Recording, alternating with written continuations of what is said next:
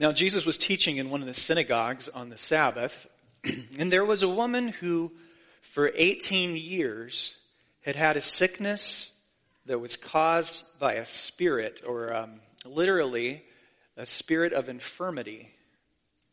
And she was bent double, and she could not straighten up at all. When Jesus saw her, he, he called her over and said to her, Woman, you are freed from your sickness.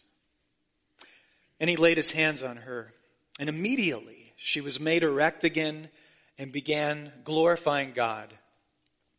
But the synagogue official, indignant because Jesus had healed on the Sabbath, began saying to the crowd in response, There are six days in which work should be done, so come during them and get healed, and not on the Sabbath day. But the Lord answered him and said, you hypocrites, does not each of you on the Sabbath untie his ox or his donkey from the stall and lead him away to water him? And this woman, a daughter of Abraham as she is, whom Satan has bound for 18 long years, should she not have been released from this bond on the Sabbath day? As he said this, all his opponents were being humiliated and the entire crowd was rejoicing over all the glorious things being done by him. Maybe you saw the infographic which made the rounds this past week. It was found in a number of the different syndicated newspaper, uh, nationally syndicated newspapers, entitled A Visual Guide to How the World's Most Incredible Athletes Compare to the world's most average animals. it's quite amusing. So we know that Usain Bolt is, is fast, as in 27.8 miles per hour fast. It is just astonishing when you stop to think about it. The guy can run nearly 30 miles an hour. And yet, even the great Usain Bolt, he's actually slower than a two inch small butterfly or a common African warthog.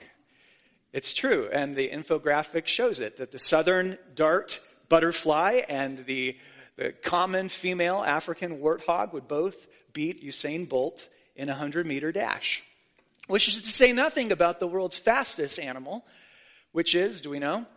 Uh, the peregrine falcon, if we, that's kind of cheating, isn't it? But the peregrine falcon can go uh, 187 miles an hour.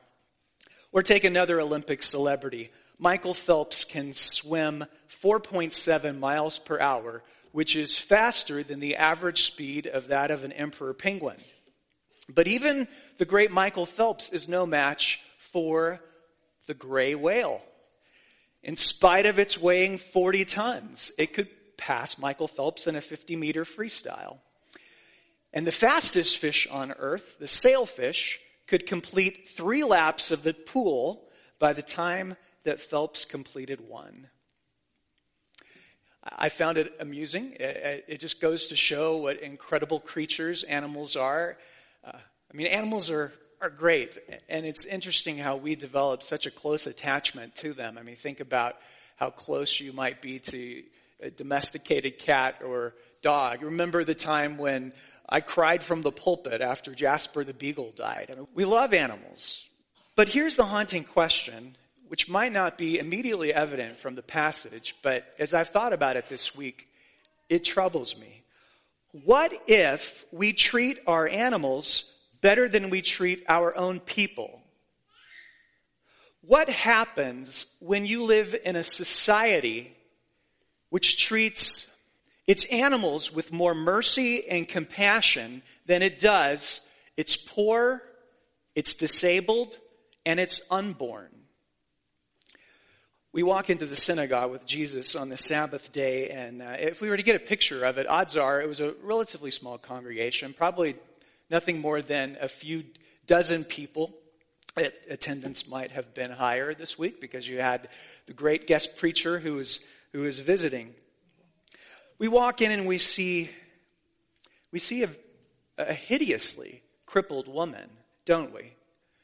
So crippled that she's nearly at a 90 degree angle. Today, if we were to see her, we might diagnose her medically as somebody who is suffering from severe scoliosis. But Luke, if you notice in our passage, suggests that this affliction that she's suffering from is somehow related to Satan's influence. Not that she's uh, um, possessed by a, a demon or a spirit, but, but it's related to Satan's influence. And some have speculated, they've just wondered if this woman wasn't persistently abused earlier in her life. If she hadn't suffered some physical abuse, which had done you know, injury to her spinal column, or persistent verbal abuse, which had, had done such a, a, terrible work on her insides that, that messed up her internal world so badly that those emotions manifest themselves out to her body, and she finds that she's so tied up that she can't, she can't get straight again. It seems to me that either one of those would qualify as an affliction of Satan. We see this afflicted woman, and she's, she's literally a hunchback, which means that for the last 18 years of her life, she has not, never run, nor danced, nor jumped rope, nor looked anybody squarely in the eye for 18 years. She's had to cock her head to the side in order to see what's directly in front of her. And we can only assume that a body this terribly misshapen uh, had to suffer from chronic pain. Gravity is not on this woman's side. It's always putting stress on her joints and her muscles. She's a, she's a terribly afflicted case. Well, here we are in the synagogue, and there's an official who they would call him the president of the synagogue. The, the president of the synagogue was more like an administrator than he was a preacher. Normally, as best I know it, they would invite rabbis from in the community or who are visiting to come and read from Torah on Saturday morning and preach the sermon. But there's the administrator and there's Jesus, and there's a power struggle that's going on between the two of them, between the guest preacher. All eyes are on him. Everybody is eating up all of his words in the sermon. And while Jesus is preaching, he looks out in the congregation and he notices this woman. He notices her. She doesn't raise her hand or walk the aisle and ask to be healed. Preachers notice. they notice the people out there. And Jesus does that in, in this case. And with a word and a touch, woman, I say to you, you are freed. She is healed. We can only imagine the, the, the shock the gasps which must have come out of the gallery as this woman straightens up and starts rejoicing that her long nightmare has ended. The kingdom of heaven has come into, come to earth. The king has come and he's broken into this place. A great miracle of healing has occurred. Yet all this synagogue official can do is angrily rebuke the people and say, don't come here on Sabbath Saturday to get healed, which is a, it's a devastating reminder of, of what unbelief does to us, of its blinding power. Uh, well, there you have it. There's the, the, the story. Uh, I, think that this isn't a gospel story we're all that familiar with. I've, i was talking with a pastor friend of mine this week. He said, What are you preaching this Sunday? And I said, The woman with the bent back. And he's like, What's that? I think when we're reading through the Gospels, it's such a short uh, seven verses, you, you easily skip over it and don't pay it a lot of attention. What I want to do is, uh, is give you what I think are, are a few of the take home points from the sermon. Number one, Jesus Christ didn't have a problem with the Sabbath. Jesus Christ loved and kept the Sabbath faithfully.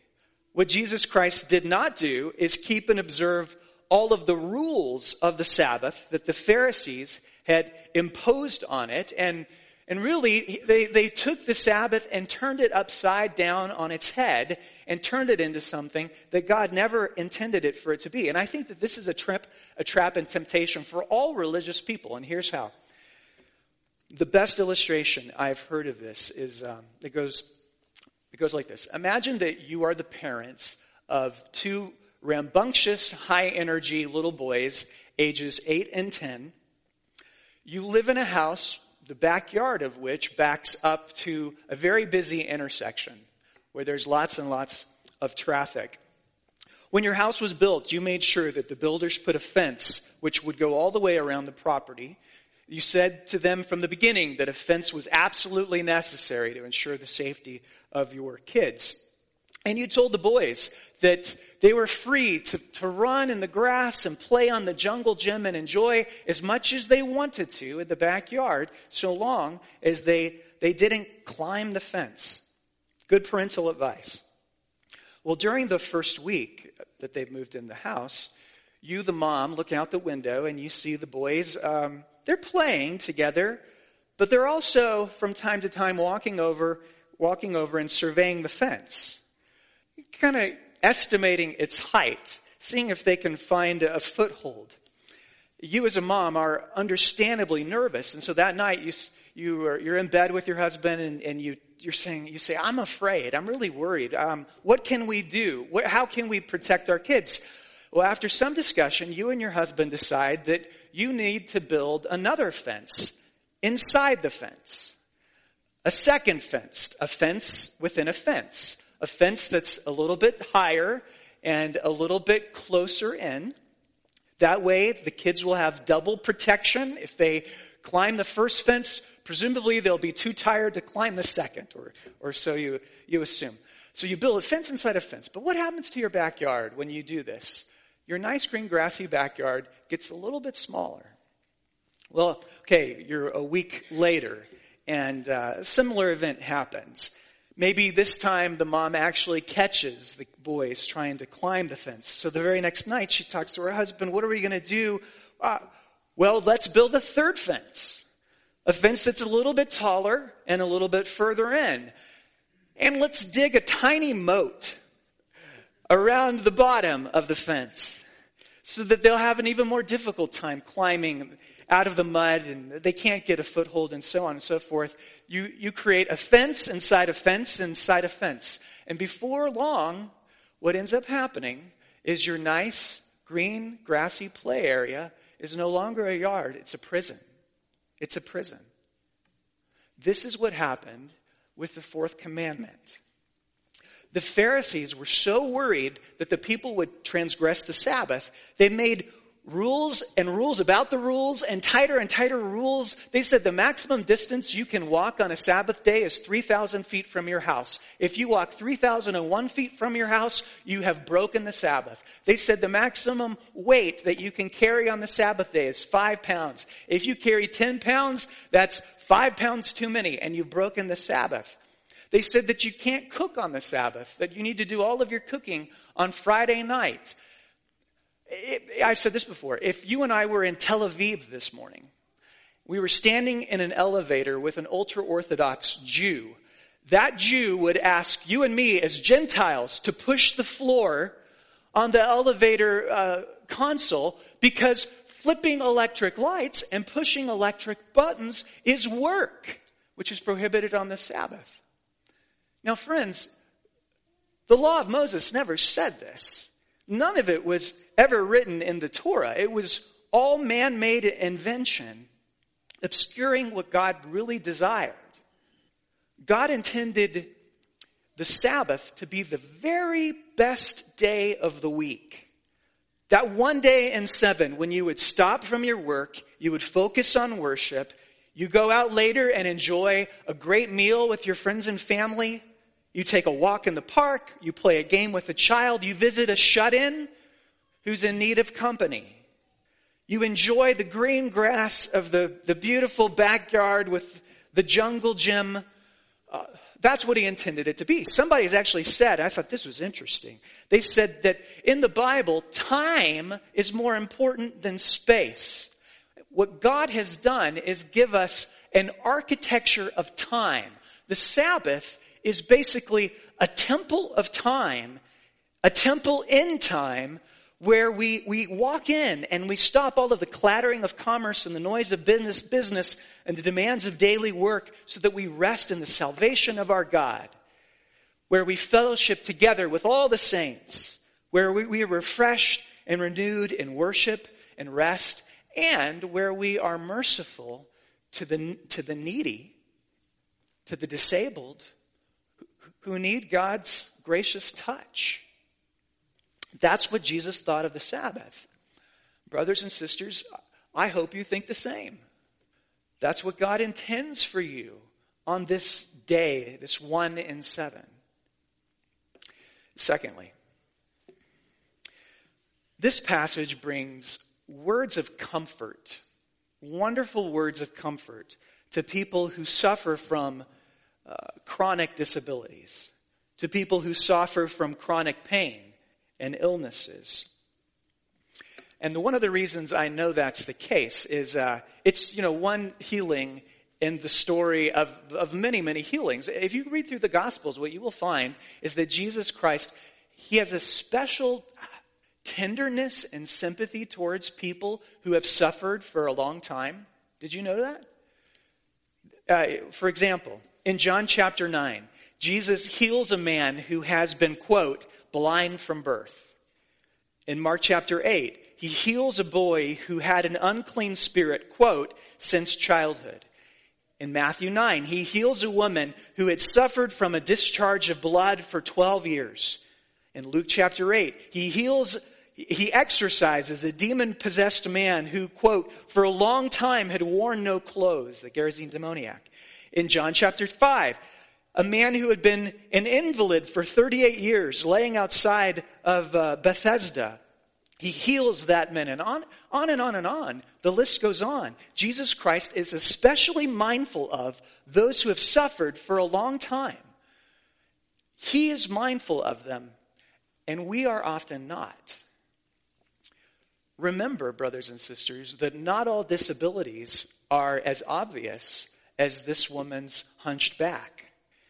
Um, if you have a child who's born with Down syndrome, then that's going to be obvious to, to pretty much everyone.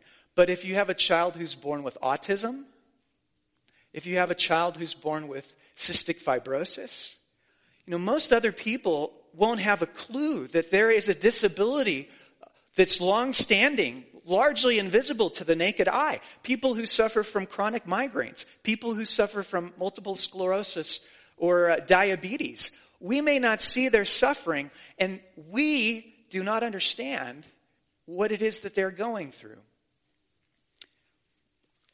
I was reading a British pastor this past uh, this week, whose child was born, a special needs child, born with a disability, and he was trying to explain to his congregation what it's like to have a special needs child. So he used this story. Uh, he said, having a, a special needs child is is like going. To, you go to a restaurant with a group of friends you enjoy great company, delicious food, and after the main course of the meal has, has been completed, your best friend stands up and he taps his glass with a spoon. He announces that he has bought a special dessert for everyone as a gift. So your friend runs out to the car. He comes back a minute later and he's carrying an armful of round objects about the size of tennis balls, each of them beautifully wrapped with a bow on top. So he passes them out, and everyone starts to open up this mysterious gift. And one by one, each person in the group discovers that their friend has given them a chocolate orange. I didn't know what a chocolate orange was. I must live with my head in the sand, but what, I had to look it up, uh, possibly because I don't like chocolate, but apparently it's a delicacy. 20 segments of rich, smooth, lightly flavored milk chocolate. Yuck. That's what I'd say. But it's a chocolate lover's dream, and it's the perfect conclusion to a fine meal. All around the table, all of your friends are chattering and laughing and expressing to their host their great gratitude for this gift. Then you go to open yours. It is also round and wrapped, the identical size as theirs. You too have been given an orange, and it's an orange an actual orange. 11, not 20 segments of sweet milk chocolate, but 11 segments of erratically sized, seed filled, juicy wedges. one which is uh, relatively difficult to peel. This one requires special dexterity to peel it without having the juice squirt you up in the eye or run down your wrist. You have been given an orange. And all the while, everybody is celebrating. They're opening, um, talking, and understandably, as they're doing so, they don't really take any notice of you. They haven't noticed what you've got. They're, they're busy eating their chocolate. And at that moment, what you try and do, you try and tell yourself, you remind yourself that there's nothing wrong with an orange. I mean, oranges are, are great. They're sweet, tangy. Oranges are the undisputed kings of the citrus world. Oranges are filled with vitamin C. Any doctor will tell you that it is better for you to, to have an orange than to have this, this mixture of sugar, milk, fat, and cocoa butter, which your friends are right now consuming. And you try to tell yourself that. You try to look at it from that certain perspective that you have actually been given the better dessert. Your gift is better than all of the rest of the gifts. And you try to remind yourself it is a gift, it's not a wage. I didn't deserve it. I try to be thankful. But try as you might, your heart sinks all the same. You stare at the orange in front of you with a mixture of surprise, disappointment, and confusion.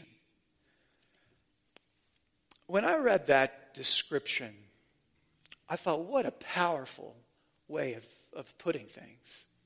And it applies, of course, not merely to, to child, having a child born with a disability. It really does, it applies to 18 years of a hunched back. It applies to chronic migraines. It applies to a host of different situations, it, a host of invisible illnesses. And I wonder, can you relate to personally to what he says? I know that some of you can. I know that some of you you suffer like this. What I realized when I was reading the story is I can't.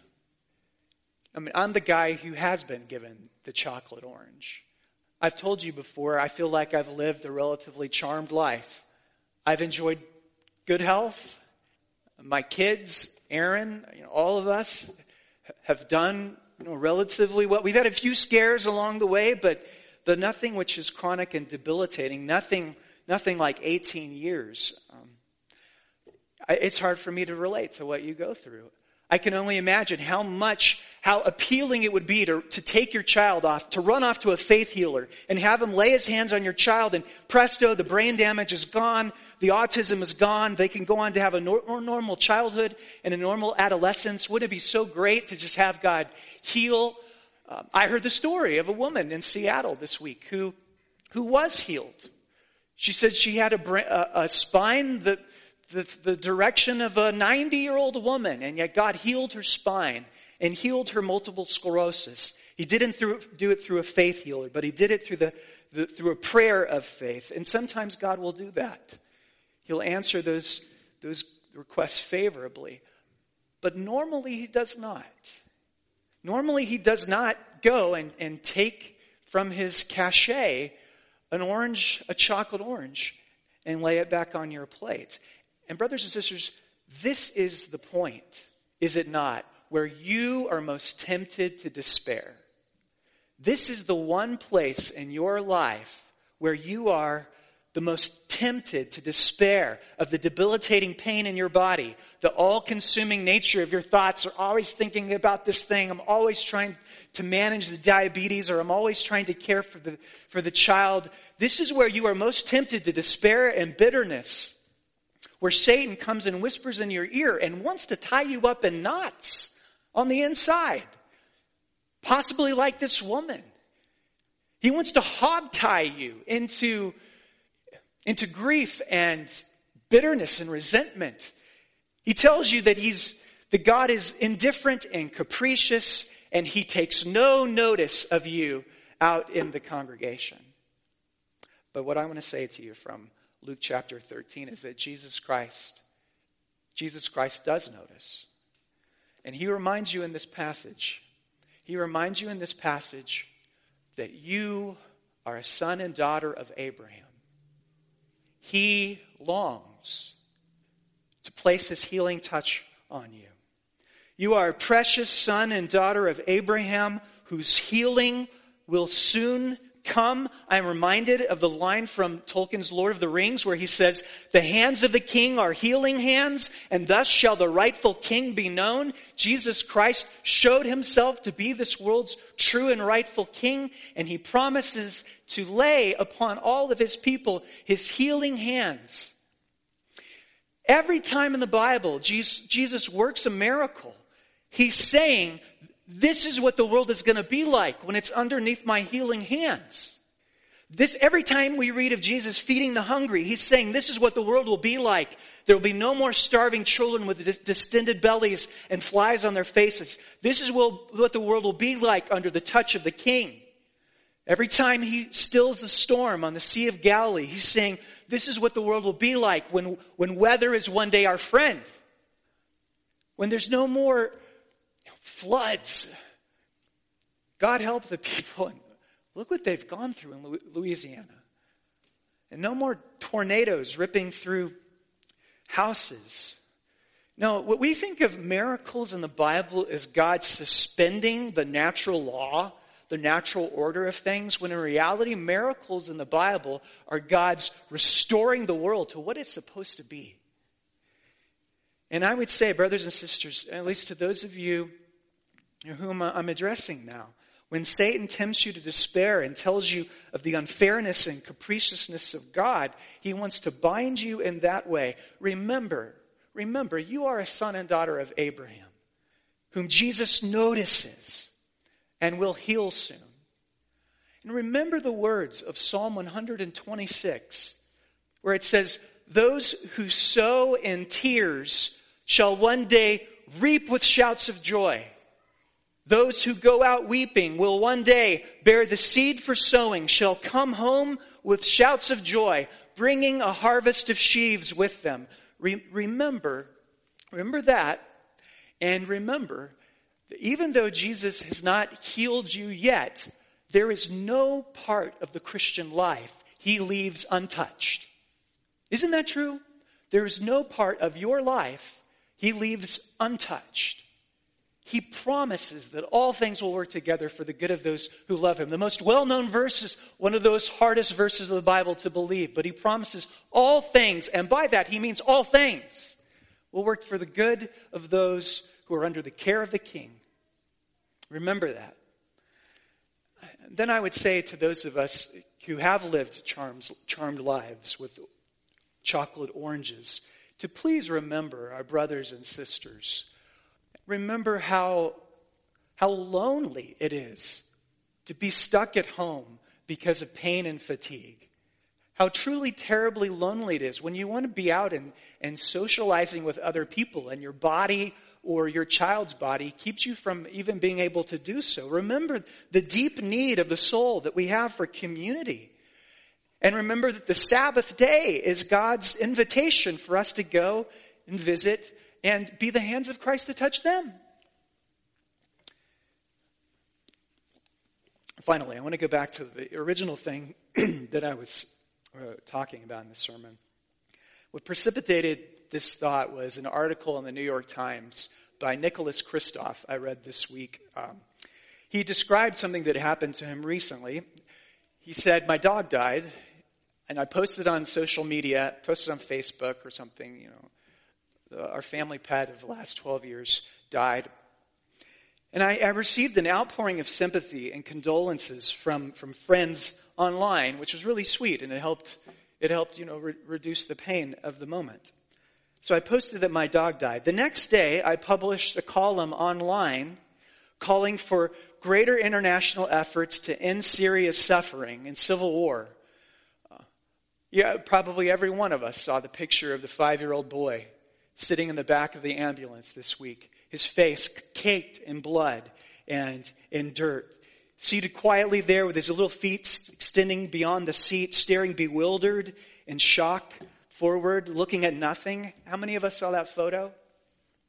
Now, I'm not endorsing Nicholas Kristof's politics. I'm not even endorsing what he recommends that we do in Syria. But he published the one the one thing. He posted the one thing, he published the other, and it was uh, when he posted the thing about Syria, he just, he just got this deluge of angry comments about Syrian refugees and, and Muslims and, and all, all of this. And he asked the question, do we care more about our dogs than we care about people? Of course we're not religious like the people in Jesus' day, but is our, is our society merciful to the disabled and to the poor? Isn't it ironic that we spend far, far more money on our dogs and pets than we do on the poor?